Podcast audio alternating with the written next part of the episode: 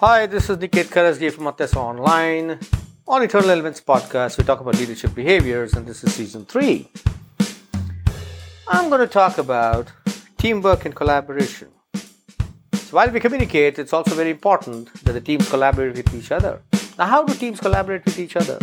Collaboration can only happen when teams are jointly innovating and solving problems. By spending money on teamwork, you don't achieve much. You cannot order teamwork. You can't put people in the workshop and give them theories on teamwork and expect that the teamwork will happen. So, how does the teamwork happen? If you look at NASA, the best way that the teamwork actually happens is that people, before they get onto the space mission, they work together so much that they understand each other extremely well, and that's the teamwork. So, in our corporate lives, what should we do when it comes to teamwork?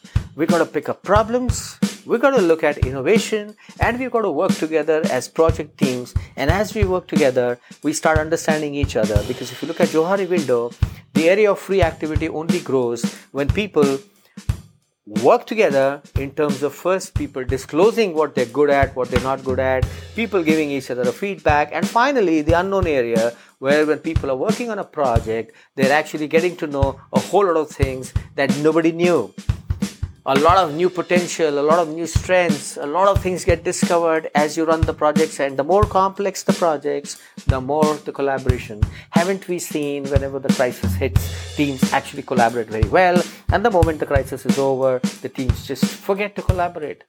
So, as a leader, your task is to set high performing teams, challenging goals, and when you have these challenging goals for high performing team, that's when collaboration starts happening. And therefore, we're going to look at in the next podcast how do you empower the teams to set stretch goals.